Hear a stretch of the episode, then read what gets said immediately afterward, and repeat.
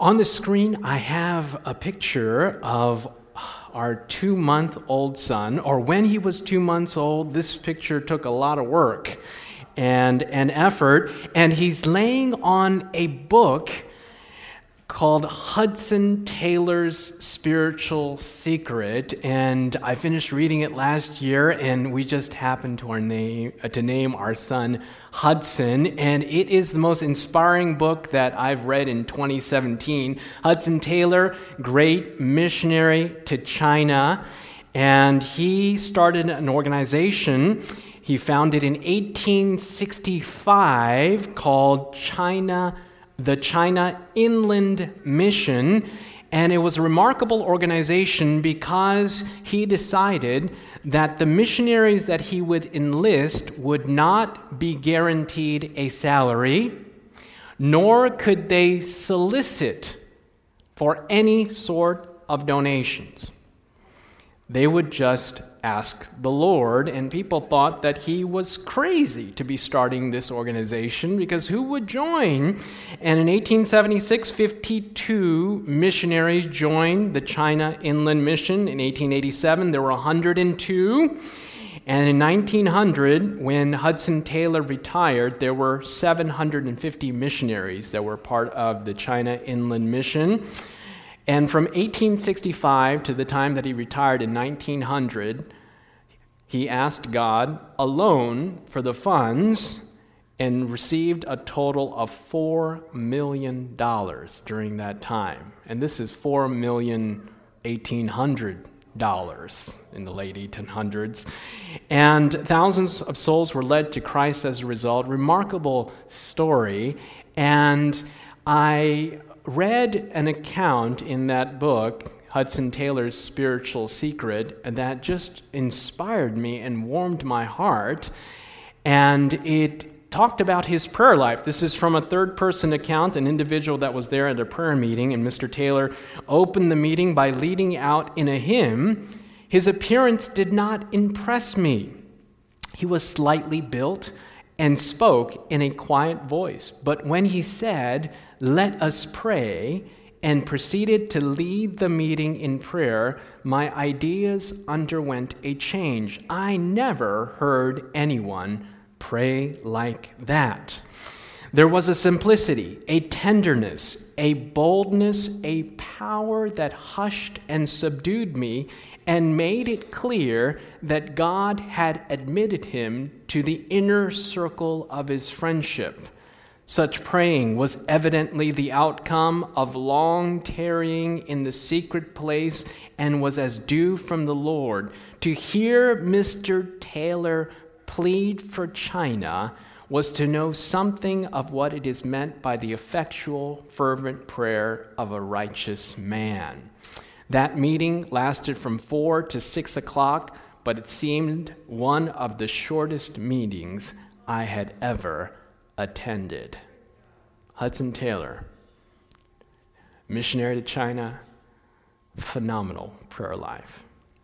As we look at our scripture reading today, Mark chapter 1, verse 35, now in the morning, having risen a long while before daylight, he went out and departed to a solitary place, and there he prayed. Jesus had a remarkable prayer life. The Bible tells us in Luke chapter 5, verse 16, but Jesus himself would often slip away to the wilderness to pray. And we know the impact of Jesus' life, of all the armies that ever marched, of all the navies that ever sailed, and all the parliaments that ever sat, and all the kings that ever reigned, put together, have not affected the life of man upon the earth as powerfully as that one solitary life. Jesus' life made remarkable impact on our culture and our civilization. And the impact of Jesus, one historian in his five volume work on world history, historian, religious skeptic, H.G. Wells, found himself devoting the most space to Jesus Christ. And he wrote,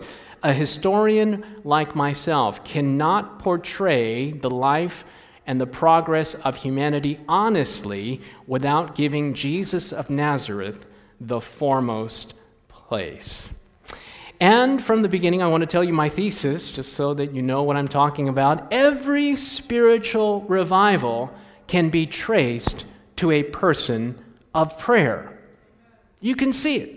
Sacred history, modern history, when you look at every spiritual revolution or every spiritual revival, anytime God is moving mightily upon his people, it can be traced to a person of prayer. You see in the life of Hudson Taylor, you see in the life of Jesus Christ. And here's a quote from Richard Ellsworth Day commenting on these great movements.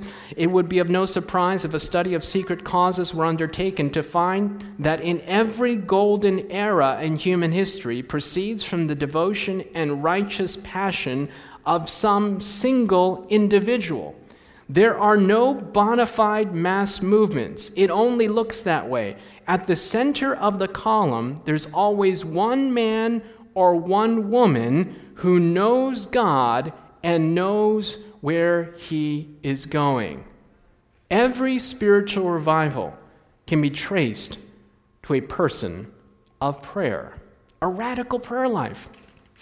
Martin Luther, we just celebrated last year the 500th anniversary of the Reformation changed the world, changed history. And when you look at the prayer life of Martin Luther, this is from Great Controversy, from the secret place of prayer came the power that shook the world in the Great Reformation. Luther did not fail to devote three hours each day to prayer, and these were taken from that portion of the day most favorable to study. The place of prayer was the place from which the world was shaken by the Great Reformation. Luther, on his knees, changed the world. And we think of Ahab and Jezebel and the apostasy in Israel. And James chapter 5 verse 17 says Elijah was a human being even as we are, and he prayed earnestly, and Israel was revived.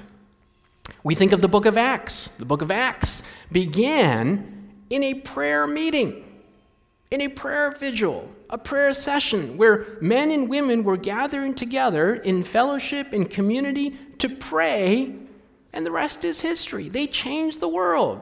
Here's a quote that I quoted earlier in our series on the book of Acts three crucial decades in world history. That's all it took. In the years between AD 33 and AD 64, a new movement was born in those 30 years, it got sufficient growth and credibility to become the largest religion the world has ever seen and to change the lives of hundreds of millions of people. It has spread into every corner of the globe and has more than 2 billion putative adherents has left an indelible impact on civilization, on culture, on education, on medicine, on freedom, and of course on the lives of countless people worldwide. And the seedbed for all this, the time when it took decisive root, was in those three decades. It all began with a dozen men and a handful of women, and then the Spirit came. Book of Acts was born in a prayer meeting. I have a book in my library from E.M. Bounds on prayer, and he says this God shapes the world by prayer. Prayer is God's singular condition to move ahead in his Son's kingdom. Therefore, the believer who's the most highly skilled in prayer will do the most for God, and the secret of success in Christ's kingdom is the ability to pray. Now, have you ever asked, why ask God when He already knows what we need and He wants to give it to us? Well, evidently, there is this dynamic in the great controversy where there are rules, evidently where God will not move above and beyond a certain point without your consent. Your consent in the great controversy is the most powerful thing that you can give God permission to intervene. You remember in the book of Jude where Jesus is going to resurrect Moses from the dead. Who was standing there to contest the body of Moses? Satan was standing there. And uh, Jesus said, The Lord rebuke you. Evidently, there was this disputing over the body of Moses, uh, which indicates when God is about to move and act, such as raising Moses from the dead, that Satan is contesting that intervention. And when you ask God for intervention in your own life, God then has permission to move above and beyond that which He would naturally be able, because He's not going to barge His way into our lives. There's a power also in intercessory prayer. The Bible tells us eh, when that story of that paralytic that was brought by four friends to Jesus and they tore down that roof to bring that friend to Jesus. By the way, there are people that can only come to Jesus if you bring them. They are not physically incapacitated, but they are morally incapacitated. And so these four friends bring this man to Jesus. They lay him before Jesus, and the Bible indicates when Jesus saw their faith, it was not his faith alone, but the Bible says when Jesus saw their faith. Did you know that you can have faith for somebody else? You can pray for someone else and say, Lord, please intervene in my son's life. Intervene in my daughter's life who is apart from you. Intervene in my parents' life. Intervene in my neighbor's life. And God is able to move beyond what he normally would. And when the devil's like, hey, what are you doing? He didn't ask for that. She didn't ask for that. Jesus says, the Lord rebuke you because he may not have asked for it, but his parents asked for it. And God is able to move. There is power in intercessory prayer. I don't understand all the dynamics of how it works, but when you pray for your son and daughter, heaven's resources are able to be marshaled above and beyond because of your consent on behalf of somebody else. Now, it's not the same as them asking for themselves, but there is power that God has entrusted us in, in this wonderful thing that we call intercessory prayer. It's not to change the heart of God, God wants to save them more than we do, but it's giving God permission and consent to intervene in someone else's life. The power of intercessory prayer.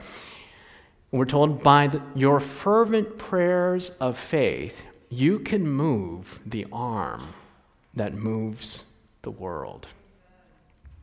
We're also told in another place that prayer is the breath of the soul, the secret of spiritual power.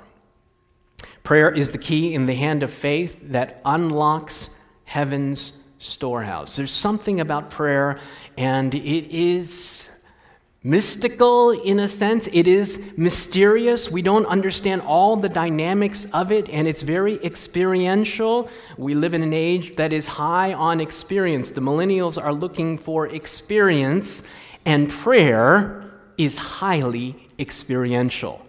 I can't explain all the formulas. I don't know if there is, but it is something that you have to experience in order to, to know that it is real and that it works. This is from Dr. Wilbur Chapman. Revivals are born in prayer. When Wesley prayed, England was revived. When Knox prayed, Scotland was refreshed. When the Sunday school teachers of Tannybrook prayed, 11,000 young people were added to the church in a year. Whole nights of prayer have always been succeeded by whole days of prayer of soul winning of soul winning. Very quickly, three keys in praying for revival. This may be your own spiritual revival. By the way, the word revive or revival comes from two words put together revive, the Latin word vivere, which means to live. It simply means to live again. To live again. The implication is at one time you were alive but then you died, and then you need to live again. How many of us? You were born again, but your spiritual nature is dying or has died, and you need a revival. So, three keys to praying for personal revival or for revival for someone else. And this is so uh, elementary in a sense. It, it, says ask for it. And this is not something that is to be taken lightly. You look at it in Luke chapter 11, verse 9 through 13. So I say to you, ask and it will be given to you. Seek and you will find. Knock and it will be opened to you. For everyone who asks receives and he who seeks find, and to him who knocks it will be open. For if a person asks for bread from any father among you, will he give him a stone? If he asks for a fish, will he give him a serpent instead of a fish? Or if he asks for an egg, will he offer him a scorpion? If you then, being evil, know how to give good gifts to your children, how much more will your heavenly Father give the Holy Spirit to those who ask him? Notice, ask, ask, ask, ask, ask, ask, ask. Six times Jesus says to ask and will receive the Holy Spirit. Now, in Luke chapter 11, verse 13, this is interesting. It says, How much more will your Heavenly Father give the Holy Spirit to those who ask Him? And in the original language, it literally means to keep on asking, to persistently ask for the Holy Spirit and for revival. Christ Object Lessons, page 145. God does not say, Ask once and you shall receive. He bids us ask unwearyingly persist in prayer, the persistent asking brings the petitioner into a more earnest attitude and gives him an increased desire to receive the things for which he asked. When we ask God, it changes us and increases our capacity to receive what God has in store for each one of us. It is part of God's plan to grant us in answer to the prayer of faith, that which he would not bestow, did we not ask. And in James chapter 4 verse 2, you do not have because you do not what? You do not ask God. So the asking is foundational. And then selected messages 121, a revival need be expected only in answer to prayer is to ask, to repeatedly ask for revival. Do you desire that loved one in your life that is apart from God to come to Him? Amen. I mean, do you, I mean, talk about a transformation, new impulses being awakened. It can happen. It can happen. And we need to ask God and plead with God. I should say, plead has a bad connotation, but we should ask God to intervene because He wants to save.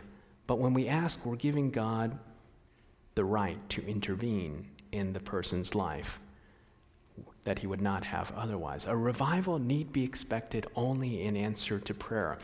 Here's the other aspect. Um, Number one, ask for it. Number two, sacrifice for it. Now, sacrifice seems like a, a, dirty word, especially in the 21st century, doesn't it?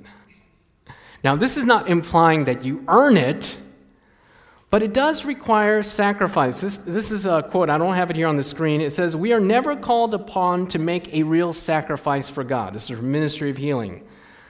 We are never called upon to make a real sacrifice for God. Many things He asks us to yield to Him, but in doing this, we are but giving up that which hinders us in the heavenward way. Even when we are called upon to surrender those things which in themselves are good, we may be sure that God is thus working out for us some higher good. To pray like they did in the Bible, does require some sacrifice. And this is not an anomaly. Look at the life of Jesus. Luke chapter 6, verse 12. It was at this time he went off to the mountain to pray, and he spent the whole what? The whole night in prayer to God. Now, this is Jesus. He doesn't need to pray. He doesn't need to pray. He could have depended on his divinity, but he chose to not depend on his divinity, but depend on the Father's power as our example. Jesus spent the entire night in prayer. Now, he did not do this every night. The Bible records a few times when he did this. He did this before choosing the 12 disciples, and he did this before the cross. But this indicates that when we want to see God move in a powerful way as never before, it requires sacrificial prayer. Not because it's meritorious, but because David Shin is so thick headed that I need to pray and spend significant time on my knees so that my heart can be transformed and softened so that God can fill me. It's a process. I was at a prayer meeting uh, a number of years ago. I told this story, I think, in our Sabbath school class. And our six or seven people that were there at this particular prayer meeting uh, said, Pastor, this is not a prayer meeting. I said, Oh, okay. Uh, this is a Bible study. We need to spend time in prayer at prayer meeting. And they said, We need to spend time in sacrificial prayer. I was like, oh, wow, members that are challenging the pastor. And I said, well, this is good. I said, well, I'll tell you what. This next Sunday, I'll be at the church at 4 a.m. to pray sacrificially, because it is a sacrifice to get up that early. And you should have seen the saints the, the, the saints' eyes when I said 4 a.m. But they were kind of in this pickle because they had just said, We need to pray sacrificially. And so they said, Pastor, we'll be there. We'll be there. And later on, I found out as his one husband and wife couple were leaving, they said, This is insane. Why don't you stop the man? You know? And then the husband said, Why didn't you stop him? And so, uh, mind you, to get there at four, I had to wake up at three. And many times on Saturday night, because of ministry and other church functions, I'm out late and go to bed at midnight, so I'm getting up at 3. And so I got up at 3, got to the church at 4, and I assumed that no one was going to be there. And I would pray for about half an hour in the sanctuary, and I'd be like, oh, we took care of that problem, right? so I, I'm there, get there early at 3.45, open up the church, I'm in the sanctuary praying, and then the saints come in you know, bags under their eyes, and just they come in to pray, and we started to pray, for, asking for the Holy Spirit and for revival at 4 a.m., and this continued on for like seven months. Seven months, and we decided that we would move, move it to, to 7 a.m. afterwards. And uh, to be a little bit more temperate, it was just not sustainable. But there was something special about that time at 4 a.m you know, uh, we were two blocks from Michigan State University. It's a party, a party uh, university. But at but at 3 a.m. or 3:30 when you're driving in there, there's not a soul on the streets, and it's just that quiet. And we saw the Spirit of God move on that congregation as never before, and uh, souls being saved into God's kingdom. And it is because when we spend time with God in prayer, it leads us to a posture of dependence. I find that if I don't spend time in prayer, I get pretty self confident. Like, I can do this. But the very posture of prayer indicates I need help. And there's a reason why it's called sweet hour of prayer, because it is sweet. It is sweet. Jesus spent the entire night in prayer. This is from E.M. Bounds in his book. It's a rebuke to my heart. There was a time when we gave whole nights to chambering and to wantonness, to dancing and the world's revelry. We did not tire then, and we were chiding the sun that rose so soon and wishing the hours would lad a while, while that we might delight in wilder merriment and perhaps deeper sin. Oh, why do we then weary in heavenly employments? Why do we grow weary when asked to watch with our Lord? Do you remember those days in the world? I know you do. all night partying, all night revelry, all night doing foolishness. And then suddenly you become a Christian and it's like, oh, we're going to have an all night prayer vigil. Oh! I mean, this is what he's saying. This is what he's saying. And what a contrast. When you're in the world, you're partying all night and you're like, I just partied all night. But when it comes to spending time with God, it's like, oh, why would I want to do that? I mean, just unique, unique how we see things, sacrifice. But is it really a sacrifice? The next thing is we must live it. We must live it. The world is looking for authenticity, for realness, for genuineness. This is from Ministry of Healing, page 469, 470, talk, commenting on Jesus. Had his, Jesus' life, been other than it was, he could not have spoken as he did. His words bore with them a convincing power. Why? Because they came from a heart pure and holy, full of love and sympathy. It is our own character and experience that determine our influence upon others. In order to convince others of the power of Christ, we must know its power in our own hearts and lives. The reason that Jesus spoke as no one else did is because no one lived as Jesus did. There was an authenticity, a realness that was there. This is going to happen, folks. Great Controversy 464 says, There will be among the people of the Lord such a revival of primitive godliness as has not been witnessed since apostolic times. The word primitive there is another word for simplicity and genuineness and authenticity. It's going to happen. There is going to be a generation of individuals that are going to love Jesus and allow his love to be reproduced in their own hearts as never before. There will be this revival. The Holy Spirit is going to be poured out. And there's no reason why daily we can be experiencing the early rain in preparation for the latter rain. Amen? There's no reason why we can't be praying for revival in our daily lives and also for praying for our loved ones that don't know the Lord. I know all of us have people in our lives that don't know Jesus. Don't we? Maybe it's a son or a daughter, brother or sister, parent. Maybe it's a neighbor. And if they were to die today, they would be lost. They would be lost. And we have this awesome privilege today to pray as never before and say, Lord, whatever it takes, save me and save those that I love. That's a bold prayer to pray. Lord, whatever it takes, save me and save those that I love. How many of you desire that today? Let's pray.